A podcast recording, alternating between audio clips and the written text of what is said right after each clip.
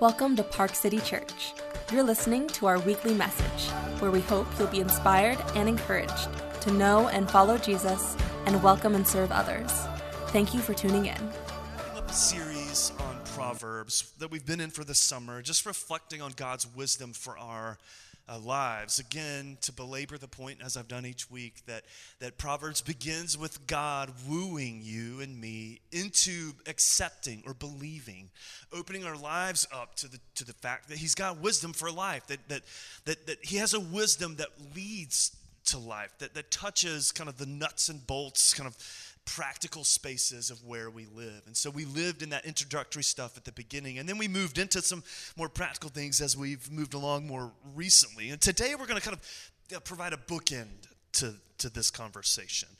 We'll look at a specific theme, but also kind of a, a, thread, if you will, a through line that, that again runs just all the way through Proverbs as it addresses all these specific places. But again, I, I just want to mention a couple of things that we've said before by way of reminder. So, should you step into Proverbs on your own, I know a lot of times it's a popular book to read because uh, it's like 31 chapters, so people will maybe read one a day for a month, and uh, it has really practical things to say. So, it is a popular place to go in terms of scripture reading. But just, just a couple of observations that we began with that I think, I think still apply. The first one is we observe that Proverbs is not just good advice. Right? It's more than good advice. It's good news that it pulls us into something more than just like, here's some practical advice for how to live a good life, right? That, that there is something deeper uh, going on in the book of Proverbs. It's not just good advice, it's also good news. And, and sort of a flowing out of that is, is the fact that uh, wisdom, in that sense, is, is more than a, simply a matter of like having the right information. Wisdom is not just a kind of intellectual pursuit. It's a, uh, Proverbs again drives this home over and over again. It's an it's a it's a it's a question of the heart, right? Because and we've made the observation if it's just good advice and if we have all the intellectual knowledge, right? Why why why why do we repeatedly do the wrong things? Uh, or maybe wrong isn't even the word you want to use. Why do we do the things we know are not wise? We know cause damage to ourselves or others, right? And, and you could probably chase down your own examples of that in your own life. Now, today, I want to consider one final thread that I think kind of runs back through all the specific places, right? So, those observations, I think, find application in the specific topics we've looked at recently, like money or uh, relationships, kind of interpersonal, how we relate to each other, the way we use our words and speak online, in person, you name it. Like God's wisdom has something to say to those places. We considered anxiety, even, uh, that God's wisdom speaks to that spot. Well, today, one more thread that I think runs back through and would touch all of those spaces as well as any other sort of practical area of life. Uh, one more theme that we're going to consider this morning, and it's it's the theme of humility. Uh, I can tell you guys, your eyes lit up. You were like, "Oh, sweet!" Right? Uh, it's, a, it's an awkward thing to talk about. Let me tell you how to be humble. Right? Uh, listen to me for a moment while I sort of uh, tell you the need for and manner in which we can be humble, which is not what I'm going to try to do this morning. But it is an interesting conversation. On the one hand, it's not a popular subject. But on the other, we're like, we, we kind of make a show of humility culturally. I mean, even in athletic achievement, right? There's this oftentimes with success, this kind of people want to be kind of naturally deferential or humble, not all the time, but sometimes in their, you know, acceptance of, of uh, or acknowledgement of their kind of skill and, and, prowess. It's an, it's an interesting space uh, or, or place of conversation. And Proverbs, no different in this respect, has a lot to say about it.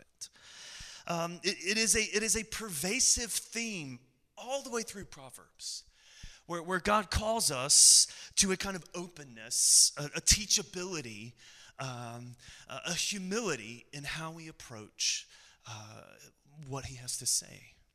And, and that is not, as we'll see, not our default posture. My, my I guess, hypothesis. I don't know, my working, my thesis this morning. I don't know, my point, my main point this morning. Uh, right, is, is that our hearts, again, that same through line, it's not just knowing, it's, it's our hearts are bent. Our, our, the default setting in our heart is not toward humility. And uh, Proverbs helps us to see that this morning. So, so we're going to again uh, step into it by considering a couple things. One is the counterpart to humility.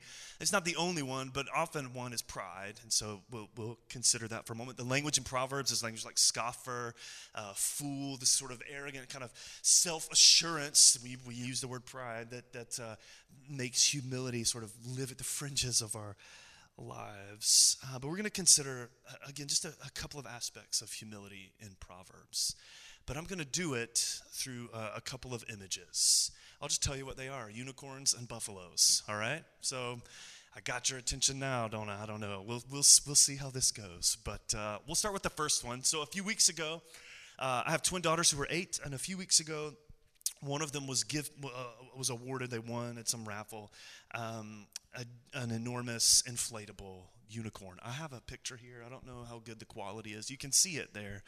Uh, for the record, we don't own a pool. Uh, we can't take it to the community pool.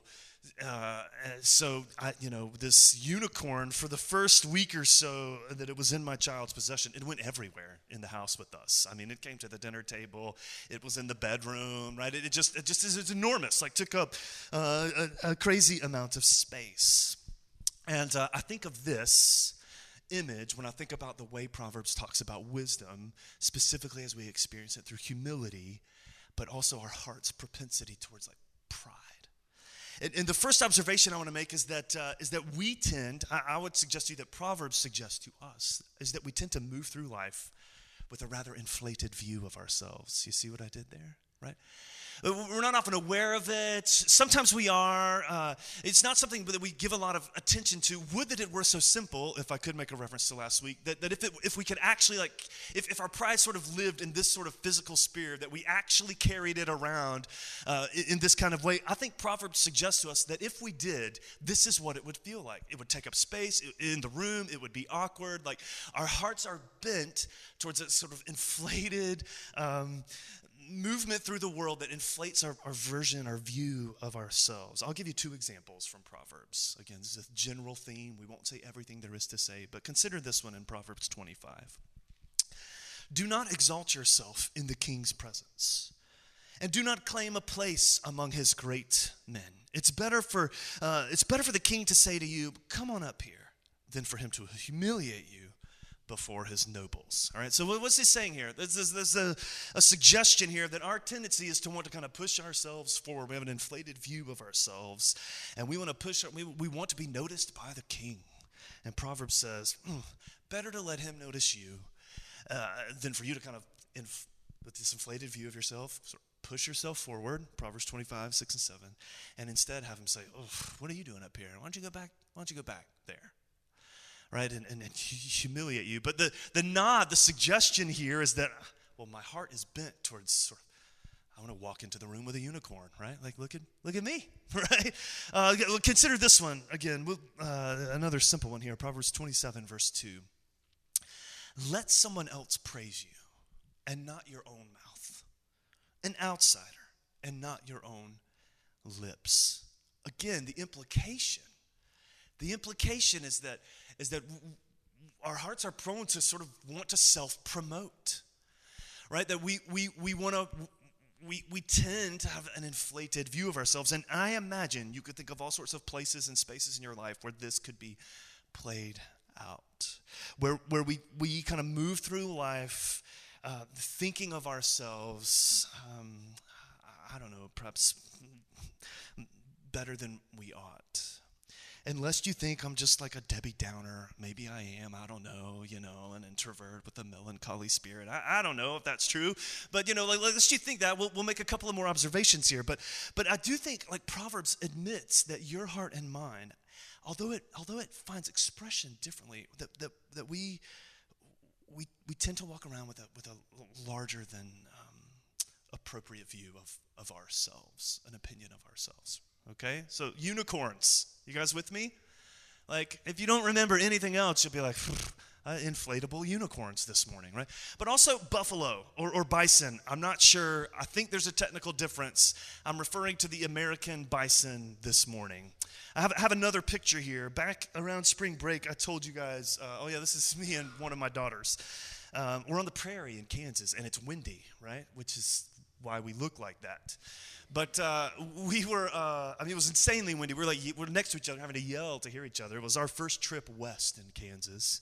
And we made a stop at the National Tallgrass, pra- excuse me, Prairie Reserve. And uh, it was, this was the trip where we had ice cream every day for like two weeks, which this should be an Olympic sport. But um, we, uh, so we stopped at this preserve again, just like miles and miles of trails. I forget all the, you know, the park ranger was there, and uh, all, of this uh, land, like forty something miles you could hike and walk. We we did like one, but they're like once you enter the preserve, there's like there's I forget how many bison just roaming uh, roaming the prairie lands, which was amazing. So we were excited, but before we left the sort of office there, the, the, the museum space, the park ranger like worked really hard to instill a bit of healthy fear in my children about the uh, you know nature of the American bison.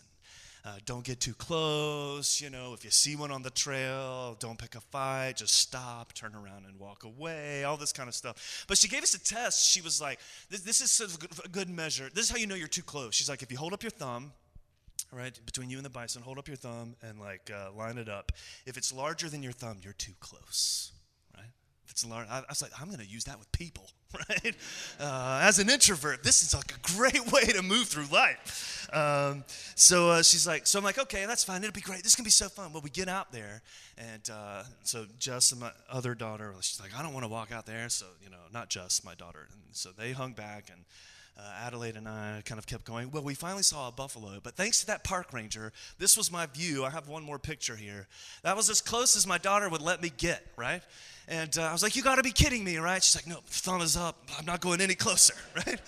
and uh, like, well, I think we have a lot to work on here. But, um, uh, which, which brings me to another observation about pride and humility in, in the book of Proverbs. I, I think on the one hand, like it's unicorns. We our hearts want to sort of keep ourselves at the center. But on the other side, it's it's a bison in, in, in the sense that uh, if, if pride kind of inflates our view of ourselves, it also deflates uh, our view of others and, and God, as we'll see in a moment. That, that it, it, what it does is it creates distance in life and keeps others uh, and God again uh, at a distance from us. It, it, inflates our own sort of sense of uh, importance and significance and deflates uh, others. I'm just keep, keep, giving you guys a thumbs up, right? This will be our new thing here at Park City. What's up?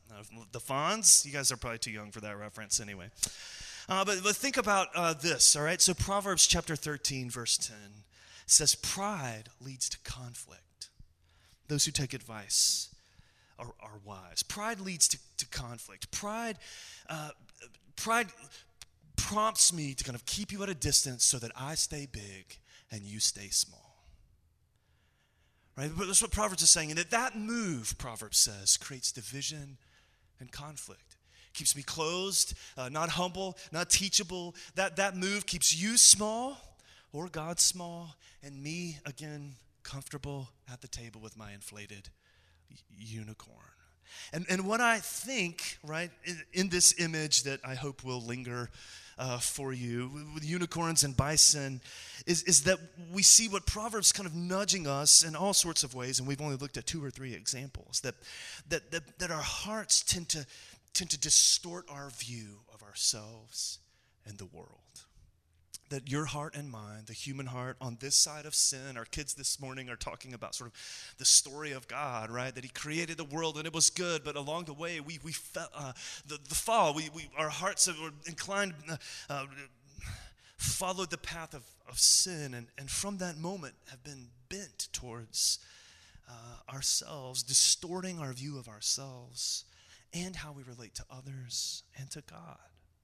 I was reading recently a columnist uh, uh, who was writing writing about uh, humility and uh, not not a Christian. I think maybe investigating it perhaps, but not himself a Christian. But this was his observation about character and human uh, humility and, and, sort of the human heart. that we have a tendency towards selfishness and overconfidence, a tendency to see ourselves as the center. And then, then this remark that caught my attention: we resolve to do one thing but we end up doing the opposite I mean, I mean, this is me here. This sounds like Paul in Romans, right?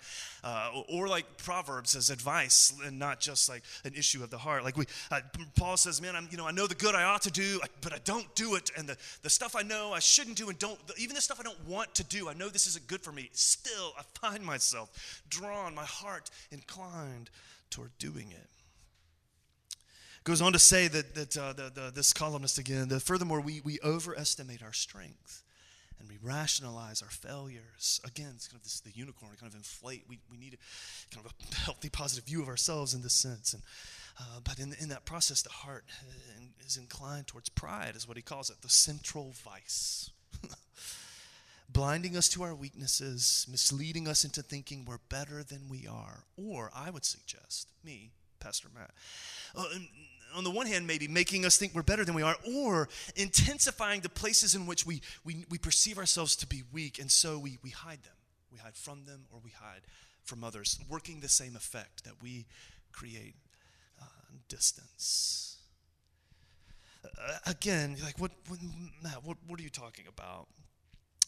I, uh, I just, I, I think these images for me, as I sit with what Proverbs says about humility, inflatable unicorns, right, keeping you at a distance, the bison. What I think Proverbs suggests to us is that our hearts are inclined to believe, uh, to believe our own hype, if you will that your heart and mine are inclined to believe our own hype. And, and, and that if we don't, the, the, flip side is if we, maybe we don't believe our own hype, we're aware, oh, I am, I am perilously close to fraudulent, right? Maybe in your life, so you work really hard to kind of not let those cracks come through, but they're kind of two sides of the same coin. Not all the time, but sometimes. On the one side, sort of this arrogant, self promoting, but on the other is this sort of insecure, like, ah, I, I got to keep all this stuff kind of hidden from view. But both of those, oftentimes, two sides of the same sort of prideful coin of self reliance that only separates, drives us apart. Not only from one another, but also from the one who created us, who is calling us to, to trust him. It, it took me to a moment in Jesus' life. Uh, that is probably familiar to many of you. Jesus is teaching in Mark's gospel, happens in a couple others, and a rich young ruler comes to him who, as the story unfolds, uh, is feeling self assured, right? Is feeling pretty self confident. His heart kind of in the moment saying, Well, what do I do to, what do I need to do, he asks Jesus, to inherit eternal life? Good teacher, he says. What must I do? And, uh, you know, the conversation unfolds. It becomes clear. Well, he's feeling pretty good, uh, you know, about how uh, his life would line up with whatever Jesus would answer. But it's not Jesus' sort of uh, end answer that I want you to consider with me this morning. It's what he says before he answers this question. Right? Jesus says to him, so he's like, Good teacher, what do I have to do to inherit eternal life? And Jesus replies, Well, why do you call me good? Right? Why do you call me good?